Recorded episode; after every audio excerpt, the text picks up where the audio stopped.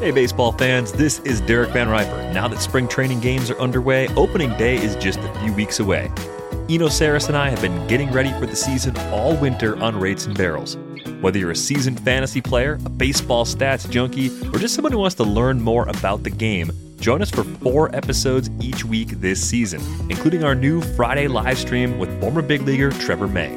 Check out the live stream on Fridays at 1 o'clock Eastern on the Rates and Barrels YouTube channel, or listen to the show wherever you enjoy your podcasts, including the ad free option on the Athletic app.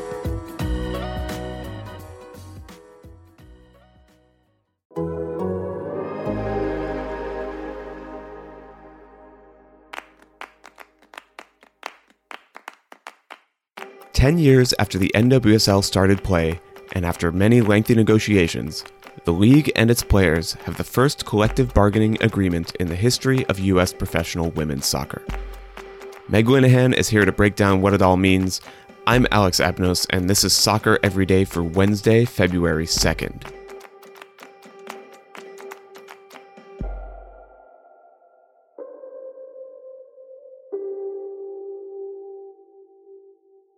But first, your TV guide for today, as usual, all times are Eastern. It is, of course, a big day for World Cup qualifying in CONCACAF. But before any of that gets started, there's a semifinal in the Africa Cup of Nations. At 2 p.m., Burkina Faso takes on Senegal. Senegal are, of course, a regional power. A lot of players you've heard of, like Sadio Mane and Kalidou Koulibaly. Burkina Faso, though, are playing not long after a military coup in their country. They've been playing really, really well at this tournament. It's really just a hell of a story. Uh, for more about them, you can read Maher Mezahi's story on The Athletic, which is linked in this show's description. Again, that game is at 2 p.m. on beIN Sports. As for CONCACAF, that gets started at 7 p.m. with Jamaica versus Costa Rica on Paramount Plus. Then, of course, the United States hosts Honduras from the undersoil heated tundra of St. Paul, Minnesota at 7:30 p.m. on Fox Sports 1. El Salvador hosts Canada on Paramount Plus or Sportsnet in Canada at 9 p.m. The huge Mexico Panama game we talked about yesterday with Felipe Cardenas is at 10 p.m. on Paramount Plus and TUDN.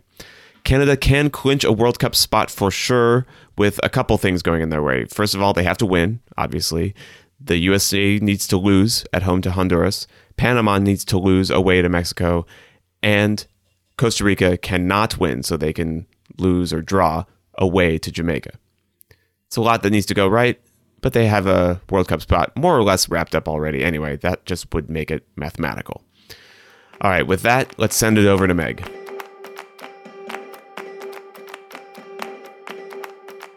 Okay, I have Meg Linehan here with me, and Meg, it's been a pretty big 24 hours or so in uh, women's soccer news.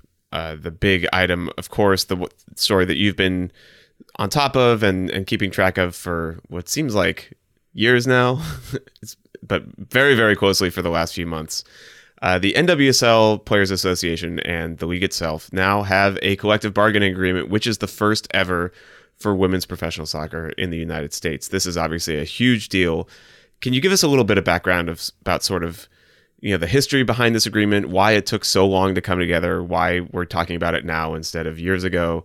Uh, that's a lot to answer, but uh, you know, it's just 20 years of professional American women's soccer in the sure. country. But I mean, what is so interesting is the fact that you know, the NWSL is only in this position to actually have a collective bargaining agreement because it has survived so long. So really, right. you know, there there is so much history here that is unspoken of these two leagues that came before the NWSL between WUSA and WPS lasted 3 seasons and never had enough time to get a collective bargaining agreement in place. This will be the 10th season of the NWSL and to get a collective bargaining agreement in place between the players association and the league is this very big historic moment. Like it deserves all of the big words that we're going to use about this because we've never had this foundation to yeah. build upon in women's professional soccer before. It just it has not existed. And part of that is again the fact that this league has survived for 10 years but also i think part of it is that players really in 2020 also felt empowered in a way that they had not before to really push and and drive this change. And one of the big things that that happened was the fact that there was a leadership change in the league that that drastically changed the trajectory of how collective bargaining agreement was being negotiated. But also, I mean, only a couple weeks ago, I was reporting the fact that players were not about to report to the first day of preseason without a collective bargaining agreement in place. They were willing to to strike in order to get this done because negotiations have been going on for over a year and have moved very slowly. Yeah.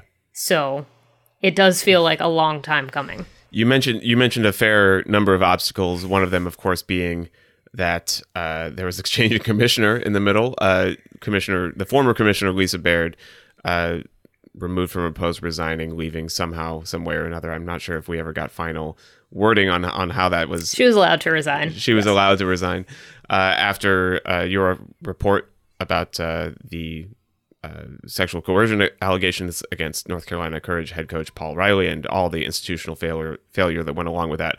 I would imagine that that whole sequence of events played a pretty big role in the types of things the players were asking for uh, in this first deal. So there's obviously player pay, which is the number one thing that people focus on. How is that? Like what are the sort of outlines that are in the cba concerning that? Because i know that low pay is certainly a major factor uh, particularly in, in women's professional soccer. But what other things on top of that are also a major part of this deal yeah, I mean, let's let's start with salaries because I think that is such a huge thing. It's been such a huge focus for the Players Association. They started a campaign while negotiating the collective bargaining agreement called "No More Side Hustles." Right, that right. players have been forced in this league and other leagues to work side jobs in order to actually be able to play professionally, which for most people who are watching other sports seems absolutely bizarre, right? Yep. Um, so the the first big thing is um, the minimum salary is going to have a 60-ish percent increase to $35,000. So last season that number was 22,000. So that's already a big jump, but then every single player in the league is going to get an increase of some kind. Okay. Which is something that is really important because when the league has increased minimum salary in the past, you have this whole kind of middle band of players who are left behind and have come yeah. in on minimum salaries and kind of gotten these tiny, tiny increases and are now suddenly making the same as a rookie coming in and are just going, well, how am I supposed to do this? Right. So everybody gets that bump. And that's such a, that's the foundational thing, right? Salaries sure. are so foundational to this whole thing. But then you have all of these other parts to it of player safety, but also additional benefits, having real medical staffs, right? Like there's a lot that's going to be in this document that when it's finally done, you know, it's going to be 200 300 pages right? There's going to be a lot to really pick through but salary was such a key issue that those those wins had to happen in order for pretty much everything else to get unlocked.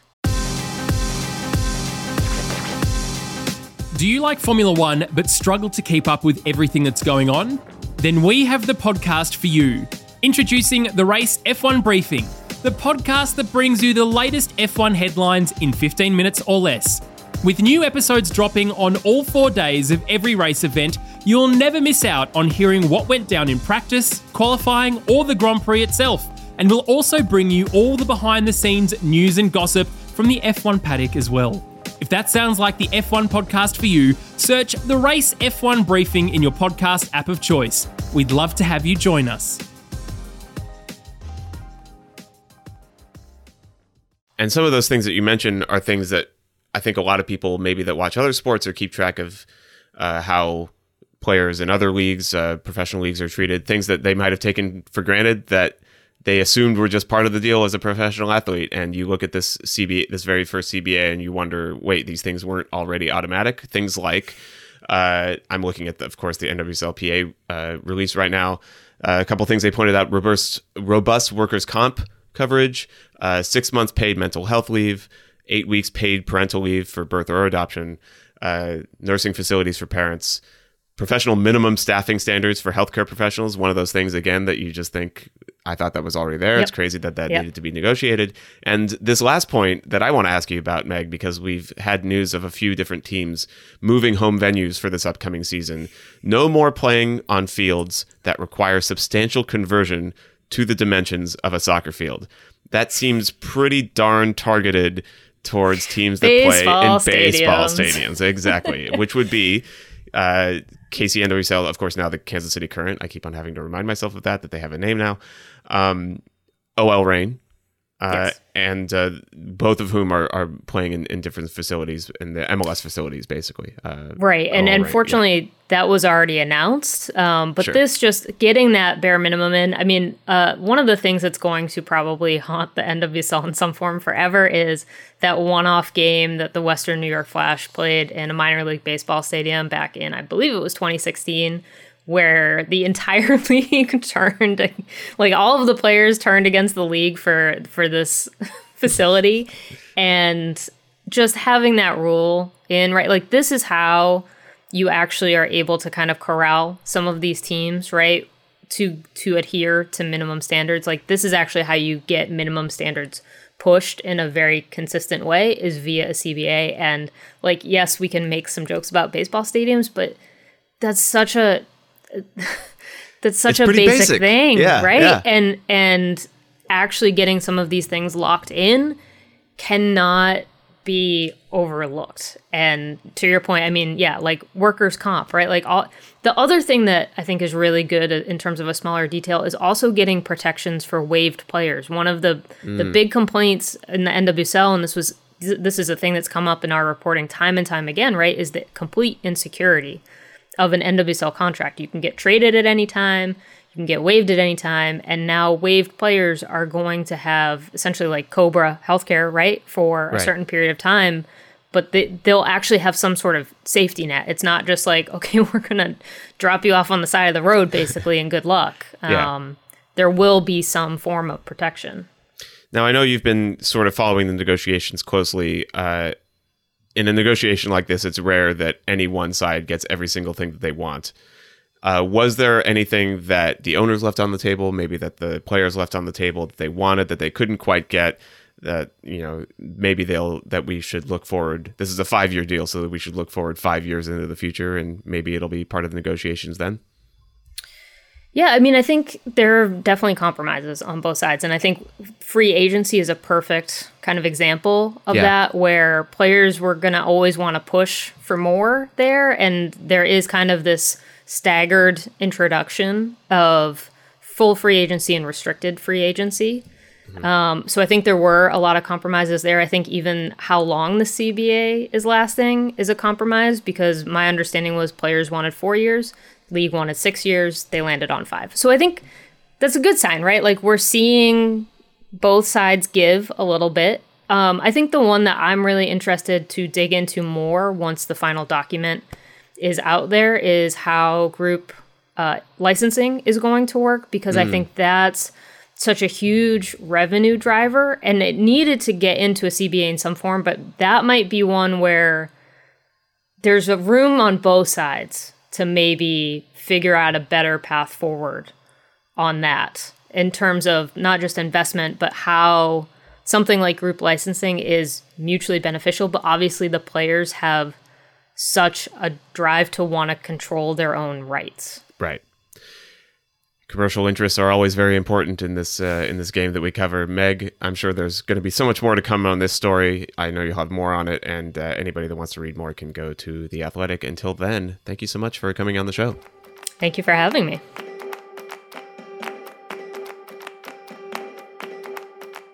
You can hear more from Meg about all things women's soccer on her own podcast, Full Time with Meg Linehan. It's available anywhere you hear podcasts or on The Athletic, where you can get the show ad free, just like this show. This show is produced by Mike Zimmerman with help from John Hayes. You can get ad free versions of the show by subscribing to The Athletic, and you can get 33% off a year's subscription by going to theathletic.com slash soccer every day. Let's try that again theathletic.com slash soccer every day. Yeah. Thanks for listening, and happy soccer to you all.